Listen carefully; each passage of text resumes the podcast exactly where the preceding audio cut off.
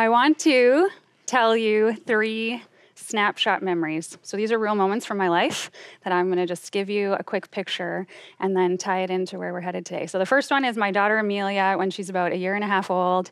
I can picture her and she's in this kind of long hallway in our house and I don't remember what she was excited about, but she was thoroughly delighted about something and she was doing this like half skip, half dance, like just full body um, exuberance down the hallway. And this in my mind is such a vivid illustration of a place where heart meets body or heart meets hands in terms of the outworking of people. The second uh, moment I'm thinking of is when I was sick, and I've shared before about how I was diagnosed with cancer a few years ago, and I can remember a moment where I was, my mind was racing as I was thinking about the things that were going to come in terms of treatment, in terms of surgery, I was sitting on the couch in our living room and just so many questions, so many things that were unknown, so full of fear and anxiety, just my mind going crazy, crazy, crazy with all of the things that I didn't know the answer to.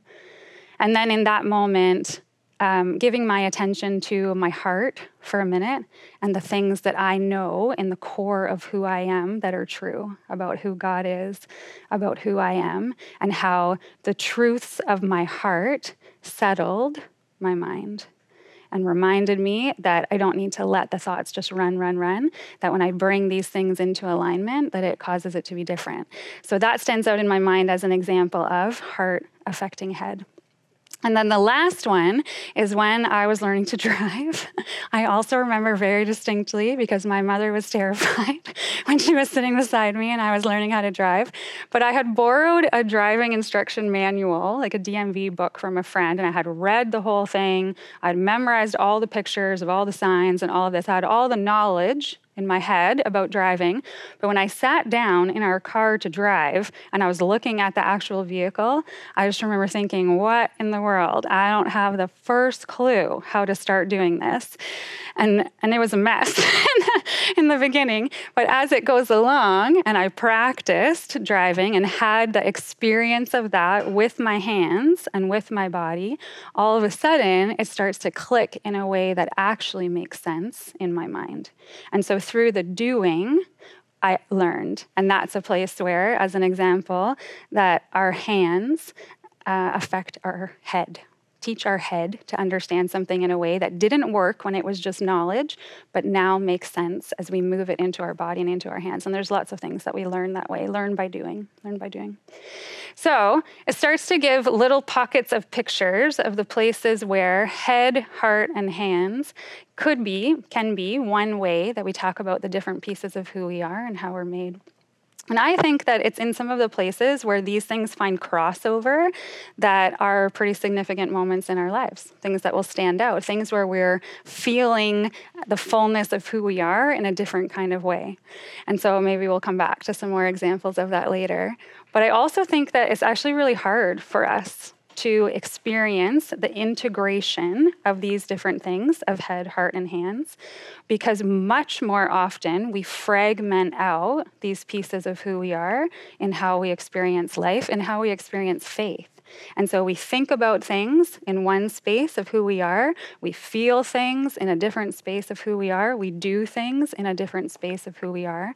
And we're less practiced, I would say, at finding integration, at finding wholeness across these different pieces of who we are.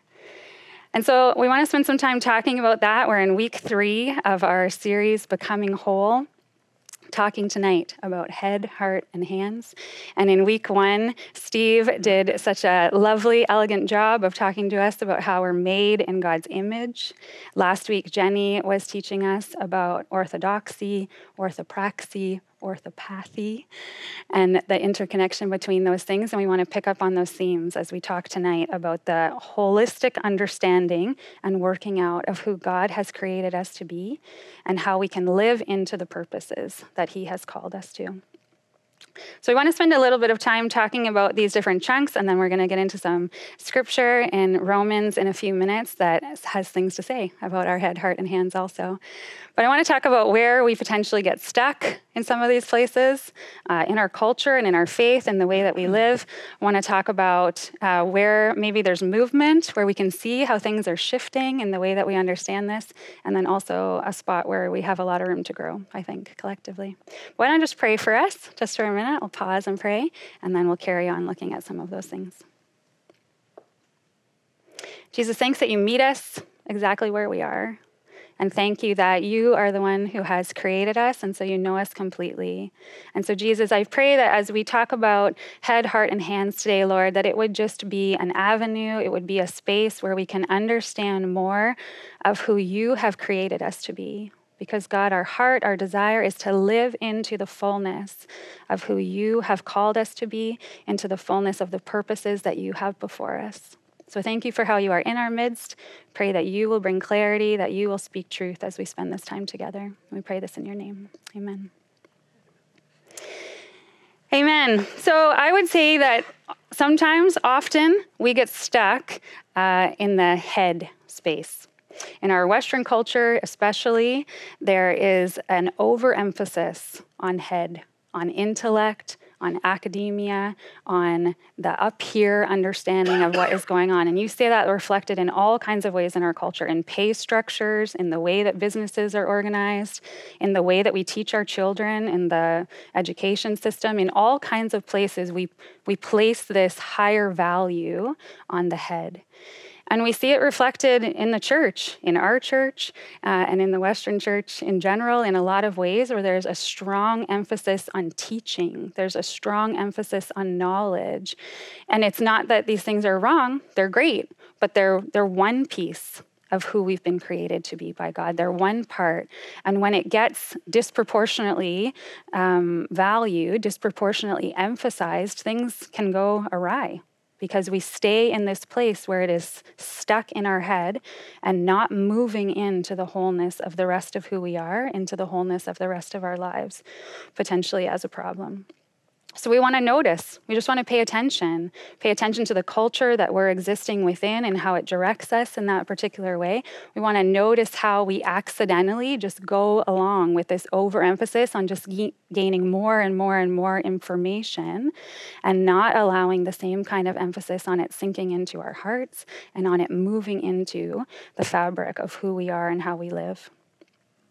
I would say culturally and also in our church that there has been some movement towards heart that's new, like in the last, I don't know, five or 10 years, where there's more awareness about how the way that we're feeling affects how healthy we are and how we're living. So, a lot of conversation recently on mental health and how when our mental health is not good, it's going to affect our physical health.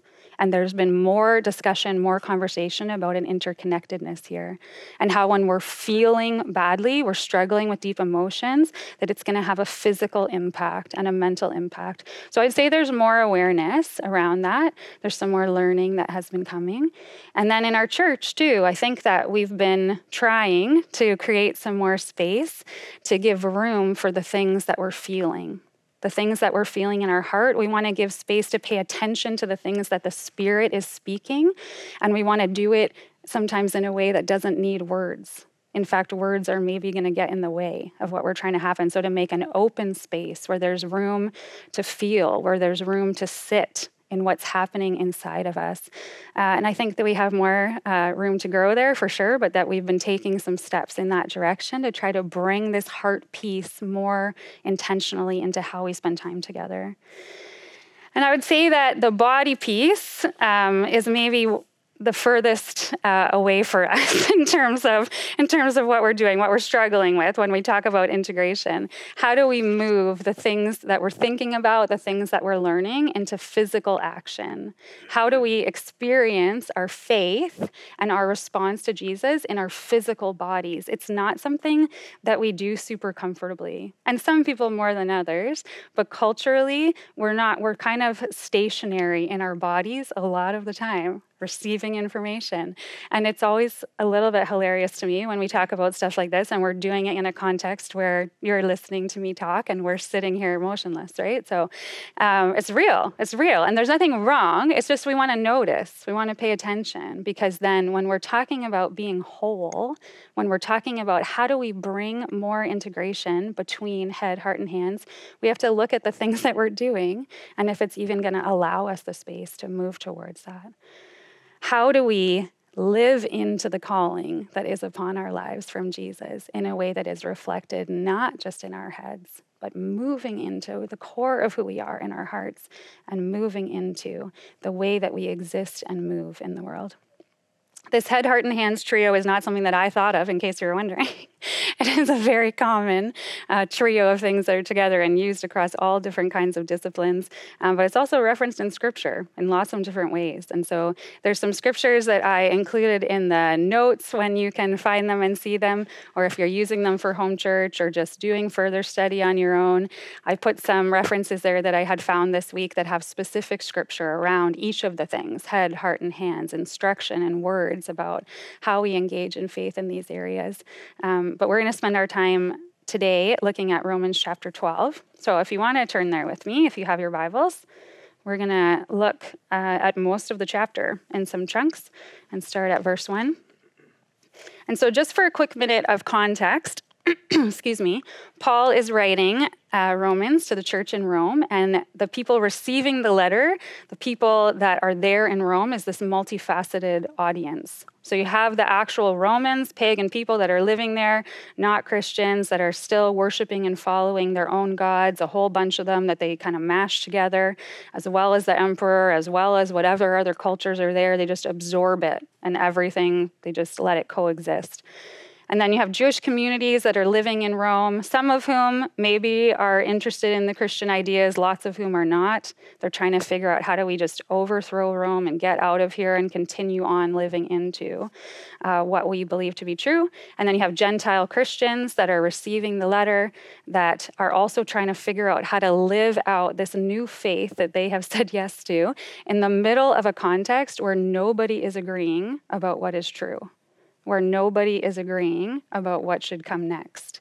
And they're asking the questions how can we live holistically? How can we live authentically? How can we live actionably into these things that we have received and that we have known to be true?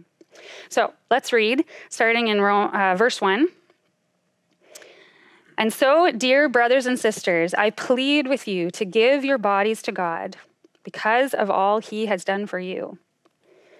Let them be a living and holy sacrifice, the kind that he will find acceptable. This is truly the way to worship him. Don't copy the behavior and customs of this world, but let God transform you into a new person by changing the way you think. Then you will learn to know God's will for you, which is good and pleasing and perfect.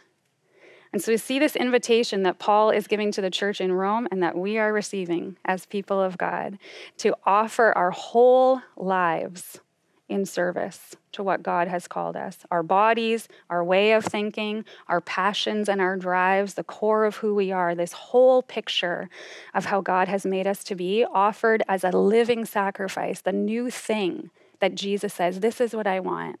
I want the whole of who you are because the way that I have for you is so good. And I want you to know that in every piece of your life, in every piece of who you are. And Paul's saying to the church instead of reacting and responding to this cultural context that's in front of you of disagreement, of dissension, of chaos in all kinds of different directions, your job is to offer your life to God. Don't worry about knowing all the answers about what's going to come next or how it's going to unfold. What you can do is give your attention to God, and He will show you what you need to know in order to continue to live holistically for Him.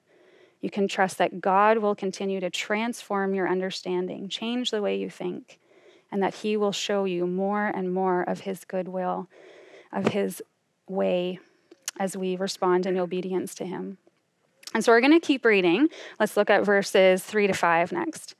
Because of the privilege and authority that God has given me, I give each of you this warning. Don't think you are better than you really are. Be honest in your evaluation of yourselves, measuring yourselves by the faith that God has given. Just as our bodies have many parts and each part has a special function, so it is with Christ's body. We are all many parts of one body, and we all belong to each other. And so we start to see some instruction in these next chunks of verses that we're going to look at about if we're giving our whole selves over to the way of Jesus, how is that going to play out then? What, we're all, what will our demeanor be like? What will our character be like? What will, what will be the substance of our lives? And the first thing that I see there is that it's going to look like humility. It's going to look like not thinking that we're the ones who have it all together, not thinking like we're the ones who have everything to offer. We don't want to think of ourselves as better than we really are. It doesn't mean we think down on ourselves either. We just want to think of ourselves in humility the way that God sees us.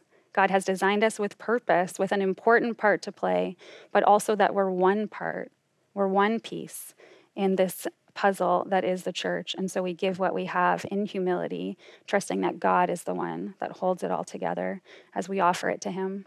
The second thing that we see in the next chunk of verses that there also is going to be a demeanor of serving. So we see in verses 6 through 11, you can look at there, how Paul starts to outline different gifts that are given for doing certain things well. If God has given you the ability to prophesy, speak out in faith. If your gift is serving, serve well. If you're a teacher, teach well. If you're an encourager, be encouraging. If you're giving, give generously and on. And so God has equipped us with an ability to serve and give to other peoples. And so we just want to notice what is it that we have? What is it that we have? And how do we offer that on behalf of others with a servant's heart? Knowing again that we won't have what everybody needs, but that we give what we have as a piece of the puzzle and trust that God will continue to bring it to fruition. And then the last thing that I notice in the last uh, this last chunk of verses, the rest of the chapter, is a demeanor, a heart, a posture of generosity. And so we see there talking about not pretending, not just pretending to love others, but really loving them, giving of our presence to people by loving them well, by having genuine affection, by delighting in what's happening, being ready to rejoice with people and to mourn with people when that is what they're experiencing. So, a generosity of presence, there's also a generosity of resources that when someone is in need, that we give what we have, that we share what our resources are to be alongside the people that are around us, to have a generous heart with the whole of our lives. And this is what God invites us to. He says, Give your whole life to me and let me show you what it looks like to, to belong to each other. To belong to each other, that we're not holding back pieces of our presence or pieces of our resources because it is for the whole of God's people, the whole of God's church, and that this is how we live into what God is inviting us to be. The things that we know and the things that we say we believe should be reflected in the way that we live. And so this this chapter starts to outline for us how we're talking about the transformation of our mind, the transformation of our lives, and that these things should be integrated. We don't want to keep them separated, saying we believe this in our heads. We want it to move into the core of who we are. We want to move into how it looks in our lives. So, how do we take seriously this invitation upon our lives to be transformed? If our lives, our days, our time, our efforts, the way that we engage with the world looks the same today as it did five years ago, are we being transformed? Are we having the transformative work of Jesus close to us acting out in our lives? Is that happening? Is it happening? Can we see the ways that He is growing this type of character of humility, of serving, of generosity? Is it increasing in our lives in a way that we can notice? And if it's not, and if it's not, how do we come back to the truth of offering ourselves as a living sacrifice to God, trusting that He is going to continue to do the work to move us in that direction? He is faithful and He is present. And we want to actively allow these truths to impact our lives. So, I want to talk about how we can pay attention to this, how we can pay attention to our head, our heart, our hands, and then how we can think about ways of bringing more integration and more wholeness across these different pieces of who we are. And so, we talk about the idea of renewing our minds in Scripture, renewing our minds. We want to notice and pay attention to what is it that we're taking in to our minds because it's good. We need to learn. We need to learn. It's good to have teaching. And even though this is a place where we can get stuck and it's a place that potentially has been overemphasized, it is a good and right place for us to take in learning, to take in different ways of thinking and different concepts. And the thing I think that's different about that than some of the ways that we think about is that it's not something for us to just solve academically, renewing our mind. It's not just more data to be consumed and then our minds are fresh again, but instead it's allowing the Holy Spirit to be the one that reveals truth to us in our minds. It's not something that we can achieve on our own through study, through effort, through learning, but instead it creates the space for us to say, Jesus, Holy Spirit, what do you want to show me? What do you want to teach me in my mind? What do you want to grow in my understanding? And it's through the power and presence of the Holy Spirit that our minds are renewed to see things in the way that God invites us to see them. So, how are we renewing our minds? How are we making space to hear from God in the way that we think, in the way that we learn? How are we strengthening our hearts? How are we caring for our hearts? And this is a real thing. We live in a broken world, in a broken world, and we know it every day. We know it every day, don't we? The way that we live. And it affects us because we're human, because we're human and we're made that way on purpose. And so our hearts are affected our hearts are broken a lot of the time. Sometimes our hearts are full of joy, and thank goodness for that. But there is so much that affects our hearts, that affects the core of who we are. And I think it's really important to have space for Jesus to be with us in the places where we are hurt, in the face, places where we are broken, in the places where we need his healing in order to be restored and strengthened back to who He has created us to be? How do we make space to care for our heart so that we are in a good place to then help make that space for other people too? To help them meet Jesus in a way that meets them exactly where they are with what they're feeling, with the space and rest and release and healing that they need from Jesus. How do we work out our faith in our bodies? How are we moving and being and existing within the realities of Jesus at work in us? And what does it look like in the midst of our real lives? How does it play out? What's changing in our lives because Jesus is with us? What are we choosing? How do we prioritize? How do we design the fabric of our lives to reflect who we are as God's people? Because sometimes it feels like life just runs away on us. But we have so much choice when we can slow down and pay attention and remember what God has called us to. We have so much choice about how we spend our lives. And I want to spend my life for Jesus in all the ways that I can, but I know that I have to choose it again and again and again, or it will run away, or it will run away on its own. And so, how do we say yes again to Jesus being the center of our lives, of Jesus being the one that is moving us to be more and more like Him?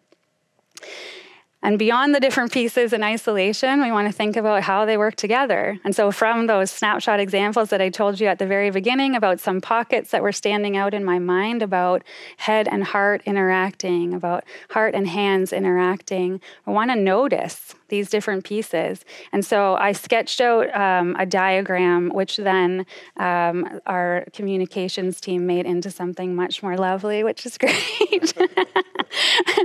but here you have these different pieces, right? Our head, our heart, and our hands with arrows going in both directions.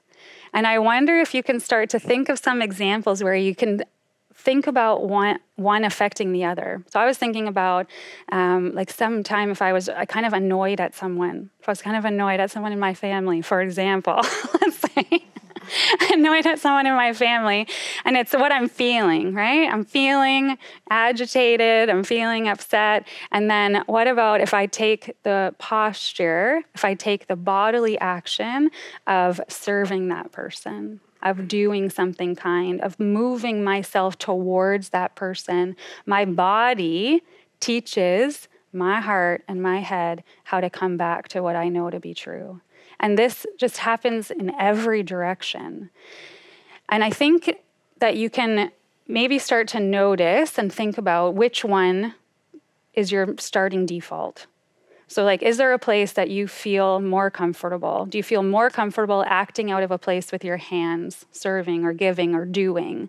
Do you feel more comfortable acting out of a place of your head, thinking and reading and studying, or out of your heart, feeling and being moved um, by what is going on inside of you in these different pieces. Because we all have all of them, but we kind of have our, our defaults where we would move to first. And it's good for us to pay attention to that too, because it will create the space for where we can ask Jesus, What are the ways that you want me to take? Who I am and how you're teaching me, and move it into this more full picture of how you have created me to be. How do I do the work of integrating what you're inviting me to into all the pieces of who I am, into all the ways that I engage with the world.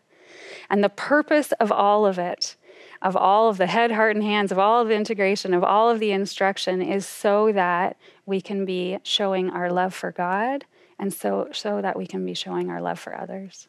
And so we see this in the greatest commandments that Jesus talks about in Mark chapter 12, where he's talking about this is the greatest commandment to love the Lord your God with the whole of who you are with the whole of who you are, and to love your neighbor as yourself. To love God and to love others. And how do we continually be working to bring this whole picture of all the parts that make up who we are into that reality? So, a few suggestions, a few suggestions about what next steps could be, about things that we could try, because we want to move it beyond talking even though it's a good start, we want to move it into practice. We want to move it into settling into our core. We want to move it into our physical bodies, our hands and our feet. And so, a suggestion about some postures that we could try. This is postures towards God in our relationship with God. This is postures towards each other more than just our minds, practicing integration. So the first posture is humility, just like we saw. They're just verbatim from what we read in the, pa- in the passage. So starting with humility, how do we practice a posture of humility towards God and towards each other? And I think it can look like a lot of different things, but a stretch for us might be to actually physically practice a posture of humility before God. We don't do a lot of that in the Western church of bowing down, of putting our faces to the floor, of acknowledging who God is in worship with our bodies, with our bodies, to show our humility before them. We also don't do that a lot with each other. Postures of humility, physically, maybe, or with our heart, or with our head. we don't do a lot. We don't do a lot of postures of humility. But how do we practice this? How do we listen to someone to really hear what they're saying? To really hear what they're saying with an open heart? How do we come to something that we're learning like children who are eager to receive in a posture of humility? How do we approach God in this way? How do we approach each other with humility? How do we approach each other with a heart of servanthood, with a posture of servanthood? Who are we serving in our lives? Who are we serving? Are we serving people that we agree with? Are we serving those who are in opposition to us? Are we serving in places that are seen and recognized? Are we serving in places that are unseen, that are unknown? Who are we serving? How are we using what we have been given, like we read in these verses, the gifts that we have received from the hand of God? How are we using those on behalf of others? How are we serving? How are we living on behalf of the people around us? And the last posture is one of generosity. I was thinking about this today, and I was feeling it. How would our lives change if we gave every time we saw a need? Every time we saw a need, if we gave out of a posture of generosity in response to that, how would our lives change? My life would change. My life would change. And we can give in lots of ways. We can give generously in lots of ways. We can give with our finances and our resources, our space, our time, our energy, our presence. How would our lives change if every time we saw a need, we responded by giving of ourselves? This is the way of Jesus. This is the way of Jesus.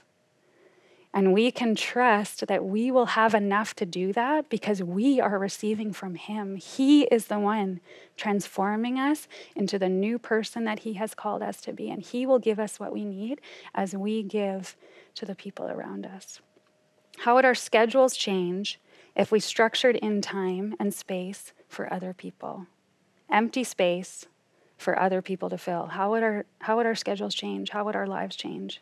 How would our conversations shift if they were soaked in patience, in love, in prayer? If we were not just pretending to love others, but really loving them with genuine affection? How would our conversations change? How would our reactions to each other change if this is how we were approaching our living sacrifice to Jesus? These are not easy. These are not easy things to do. And thank goodness we're never doing it on our own. Jesus equips us, He is with us, but it is God's invitation on our life. I believe it is the work of our lives to live into this fullness of what Jesus has called us to. In addition to some new postures to try, we also have new directions to face. And this is important too, because in order to turn towards these postures of humility, of serving, of generosity, we're going to have to turn away from the things that will stop us from doing that. We need to turn away from the things that would move us away from God. We need to turn away from the behavior and customs of this world because they don't meet. It doesn't make sense to the world to live in humility, to live in a servant hearted way to live in generosity. It doesn't add up with the way that the world functions. We have to turn away from the behavior and customs of this world to the way of Jesus, to the way that the Spirit invites us to. And it has to be bold change. There's no halfway. There's no halfway to do it. We need to turn away from the way of sin. We need to turn away from things that look like selfish ambition, that look like anger, that look like pride. We need to turn away from them fully so that we can turn toward the way that Jesus has invited us to. It's active, it's intentional, it's ongoing. It's not a one time turn, it's an ongoing choice to look to the direction of light, to look to the direction that Jesus calls us to. Do our lives look like love? Do our lives look like love? Do they look like love for God? Do they look like love for other people? Do they look like love for the people that we don't agree with? Because this is the invitation that Jesus has given to us, I believe. I believe. And in the places that they don't, in the places that they don't, let's give ourselves again, again and again and again as a living sacrifice to God, saying, Jesus, this is, this is what I've got. This is what I've got, the whole of who I am. Will you take it again? Will you take it again? Will you transform me from the inside out to be an even greater reflection of your heart as I trust you, as I follow you, as I allow you to renew my mind, strengthen my heart, and work it out in the days that I have? So, this week, here are some questions that we can ask ourselves. Here are some questions to return to, what the Spirit may be stirring, or how He wants to continue to speak to us. As a follower of Jesus, what am I doing for my head? What am I doing for my head? What am I taking in? How am I making space for the Holy Spirit to renew my mind? What am I doing for my heart? How am I making space to care for the heart of who I am so that I am ready to care for others? What am I doing with my hands? What am I doing with my hands? What am I doing in the substance of my days, in my body, in my life to live out the invitation of God? What new posture is God inviting me to practice this week? And what will that actually look like in my life? How will I move it from my head into my hands and into my day? What new direction or what redirection is the Spirit calling me to turn to? Where do I need to come back to the good way of Jesus, to the will which is good and pleasing and perfect? In the last few weeks, in the last few months, there have been so many old um, worship songs coming to my mind. I don't know why. It's a hilarious thing. And they're all super cheesy. That's just the truth. But it's great. And I think it is like a comfort food, you know, the songs that we learn as children, they come back. And so, all the while, while I was preparing for this um, teaching, the song that was in my head is In Him We Live and Move and Have Our Being, a song. And I'm not going to sing it for you. So, if you don't know it, if you don't know it, we'll look it up later. But this is how the words go beyond that.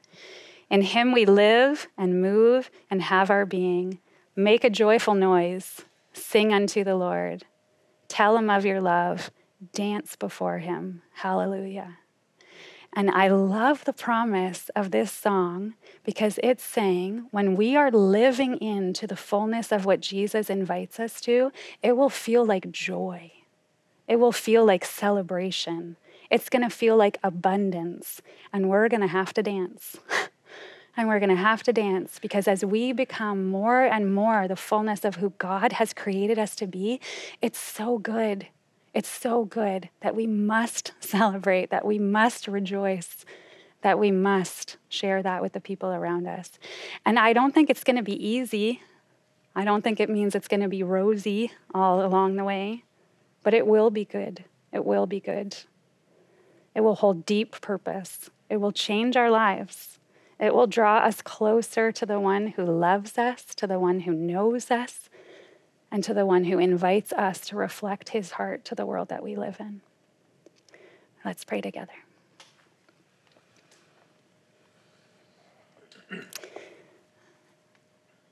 Jesus, thank you for the wonderfully intricate and beautiful way that you have created us, Lord.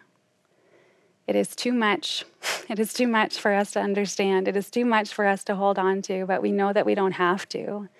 But we thank you for how you meet us in all the parts of who we are in our heads, in our hearts, in our hands. That these are places where we come to know you, Jesus, and they're places where we can live into the invitations that you have upon our lives. But Lord, we need your help. We need your help because we get stuck, we get confused, we get overwhelmed, we get distracted, Lord, and so many other things. Even when our desire is to follow you, God, so often we do not know the way to move forward. And so we come to you, Jesus, because you are the way, because you are the place where we are transformed, where we are made new where we are continually being restored to what you intended for us all along. But we need you to continue to do the work as we walk in obedience in the ways that we know how, as we live into what has been revealed, Jesus, saying yes again and again. We know and trust that you will faithfully meet us, Lord, and we ask you to continue to be present with us as we walk this out, as we strive to follow in your way. We love you, Lord. We pray these things in your name. Amen. Amen. Amen.